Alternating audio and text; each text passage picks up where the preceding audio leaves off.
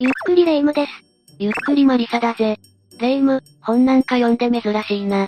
あ、マリサ、図書館で借りてきたのよ。いつもゲームやってるイメージが強くて、驚いたんだ。ゲームは大好きだけど、たまには違うこともするわよ。そうだな。人生ゲームで終わりじゃあ、ちょっと寂しいもんがあるからな。で、何読んでるんだ？実は今、異世界に行くゲームにハマってるんだけど、実際の異世界って、どんな感じなのか興味が出て読んでるのよ。なんだ、結局ゲームの影響なんだ。本読んでも、頭に入ってこないでそのうち寝ちゃうだろ？あら、さすがマリサ。さっきからまぶたが落ちてきてたの。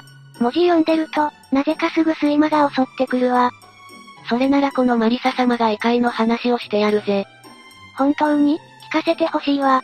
異界というのは、妖怪が住む世界と言われているんだ。今では特定の社会から未体質の社会の空間を異界と呼ぶことがあるんだぜ。異界は境界と深く関わっているんだ。橋、坂、峠、辻などの境界の場所は、異界の回路であり、両義的な空間であるんだ。簡単に言うと、橋、坂、峠、辻などの境界の場所が異界のある場所ってことなのかしら？う、まあレイムはその言い方の方がわかりやすいか。ここからは日本に実在する異界6選について紹介していくぜ。ワクワクするわ。まず6位は船形岩だぜ。これは貴船神社の境内奥にあるんだ。ここは参道沿いの貴船川での川床風景が有名なんだぜ。濃密な新規のフィールド、奥宮の神秘の源は本殿下の流血と船形岩。奥宮の神秘の源と言われる存在が鎮座しているんだ。神秘的な場所なのね。何かのパワーで充満してくれる感じね。そうなんだ。昔、玉より姫の御事が乗ってきた木舟を石で覆って隠したものと、伝承が残る船形岩だぜ。実際に見ると確かに上部が綺麗で平らな形状をしてることから乗り物のようなものを覆い隠している姿と、思えなくもない形をしているんだ。玉より姫の御事様は船に乗ってきたのね。木舟というくらいだから、もし夜に見たら、きっと黄金色に光っていたかもしれないわね。木舟っていうのは、今の木船の名前の由来なんじゃないかしら？レイム、その通りだ。言い伝えではそのように言われているんだぜ。木舟は黄色に光る船。つまり、その正体は空飛ぶ雨の鳥船ではないかと言われている説もあるんだ。雨の鳥船っていうのは、日本神話に出てくるわよ。神様が乗ったとされている空飛ぶ船のことね。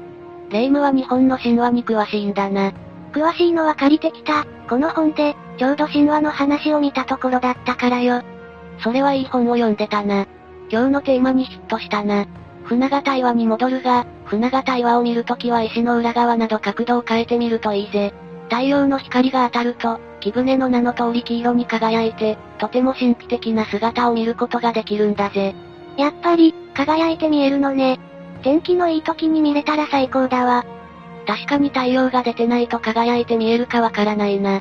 次行くぜ、5位は水辺だ。水辺って何県なの？今回は、どこの県にもある日常的に目にする水辺の話だ。まさに異界との境目水辺に現れる妖怪の話もするぜ。最初に異界は妖怪がいるって言ってたわね。橋、坂、峠、辻の場所以外にも異界の場所があったのね。その通りだ。教会の中でも水辺に伝承が多いのは、身近にあって時には人の命を奪いかねないからだ。人は水の中では生きられないだろう？だから水に異界のイメージを強くしたのかもしれないんだ。池や沼、川は特に妖怪伝承が多く残っている。カッパもその一つだ。カッパは相撲がとても好きで相撲を取ろうと言ってきたそうだ。キュウリも好物だろう？これは、カッパがかつて水神だった名残と考えられているんだぜ。どうしてかというと、相撲は神に捧げる神事だったことウリやキュウリは水神への夏の捧げ物だったということだったからだ。水辺っていうのは、ちょっと怖いイメージがあったのよ。それは、人間が水の中で生きられないっていう事実があったから溺れたらどうしようっていう気持ちがあったからなのね。でも、カッパが大昔は水神様だったなんて知らなかったわ。水辺を守る神様だったのね。そう言われていたんだ。今は水源もしっかり整備されてるからカッパもどこに行ったのか、見かけられなくなったな。どこかで人間を見守ってくれてると思うわ。そうならいいな。次、4位は一条戻り橋だぜ。あ、京都にあるわね。聞いたことあるわ。レイムは、どんどん賢くなっているな。私のおかげだな。あはは、そうね、マリサのおかげね。一条戻り橋は堀川通り一条にあるんだ。演歌の題名にもなったんだぜ。まあ、それは置いといて、京都市の中央を、南北に流れる堀川に架かる今の一条戻り橋は長さ8メートルほどの短い橋なんだ。見た目はただの橋に見えるが、この橋にはたくさんの逸話が残っているんだぜ。なぜか京都の中央にある橋っていうとあの教会が深く関わっているような場所に感じるわ。今日は食いつきいいな。だって京都の話は大好きだもの。続き行くぜ。現代では市内の中心にあるが、平安の頃は、東西に伸びる一条通りは平安京の北端にあって、橋は都の外れにあったんだ。つまり一条戻り橋は、あの世とこの世の境界だったわけだ。橋が境界って最初に言ってたけど、こういうことだったのね。橋の通る始めはこの世、橋は境界で橋を渡り終えたらあの世ってことになるのね。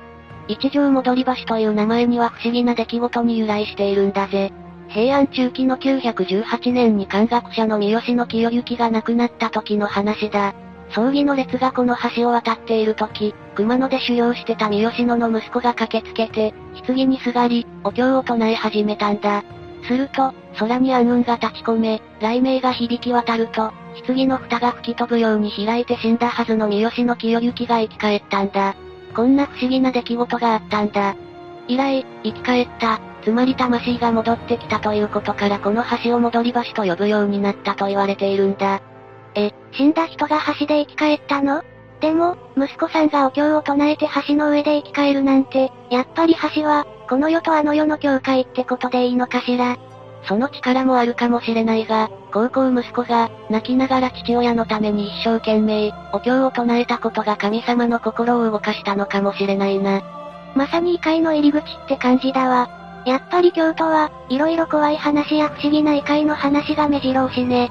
あ、陰陽師もいたっけ？京都の話になると口が達者になるな次も京都だ、三位千本閻魔堂だぜ。閻魔って、地獄の閻魔様？なんだか怖そう。さっき霊夢が言った通りこと京都に行けば、あの世とこの世の境界を目にすることができる場所なんだぜ。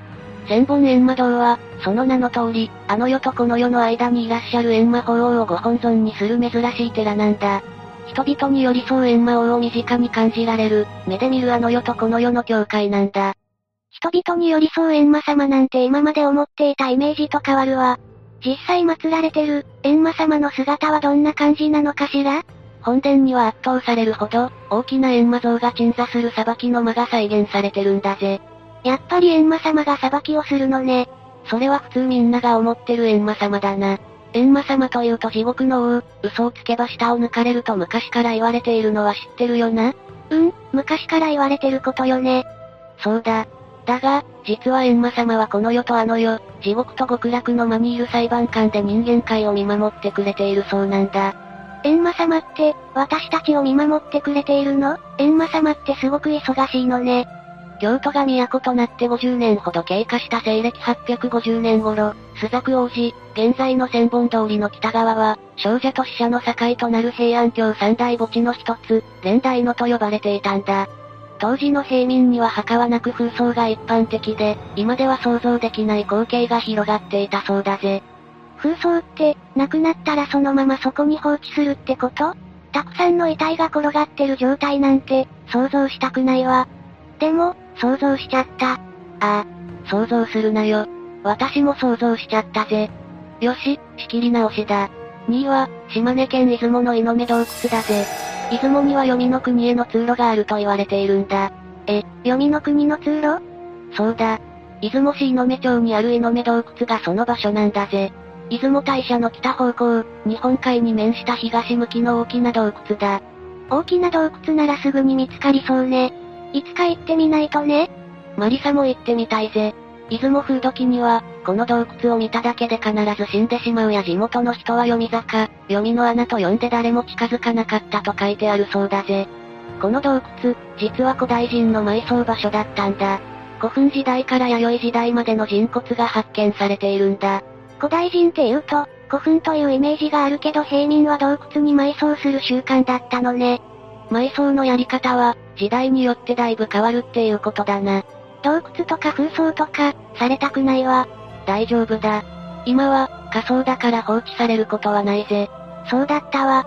よかった最後、第1位は島根県出雲の与物平坂だぜ。出雲市 ?2 位と同じね。井の目洞窟とは少し離れているんだ。出雲は神様が集まる場所になってるから、こういう場所がたくさんあるんだろうな。出雲は神話の国だ。あの世とも関係が深い国なんだぜ。神話に出てくるスサノオが支配して、大国主が訪れた国と言われているんだ。スサノオの母親が死後に行った読みの国。実は、島根県出雲市に出入り口があると言われてるんだ。しかも二つも。読みの国の出入り口があるのね。おお、ドキドキするわ。そうだ、与物平坂は読みの国とこの世界の境界なんだ。坂が境界を意味しているのは最初に話したが、覚えているか？ええ覚えているわ。橋、坂、峠、辻がある場所が異界のある場所でしょう？おお、レイムすごいな。ゲーム以外にも覚えられてるなんて。ま、失礼ね。しっかり覚えているわよ。そうか、レイムは記憶力が意外といいんだな。もういいわ。続き、話して。はい。行きますよ。古事記によると、この世持平坂は出雲の F や坂と言われ、現在の東出雲市にあるんだ。しかしこの場所を見つけるのはなかなか大変だそうだ。場所はあえて書かないぜ。あの世の入り口なんて言われてるからな。目立たない場所にあるんだ。周囲は木々で囲まれていて、立ち止まるとあの世の雰囲気が少しずつ漂ってくるっていう話だぜ。怖い怖いここには行けないかもしれない。でも見るだけならいいわ。1位が一番怖かった。出雲は神話の話も多いわね。でも出雲の夕焼けは、とっても綺麗だわ。旅行に行けるようになったら、最初は島根県ね。早く行けるようになると良いな。今回はこれで終わりだぜ。ご視聴ありがとうございました。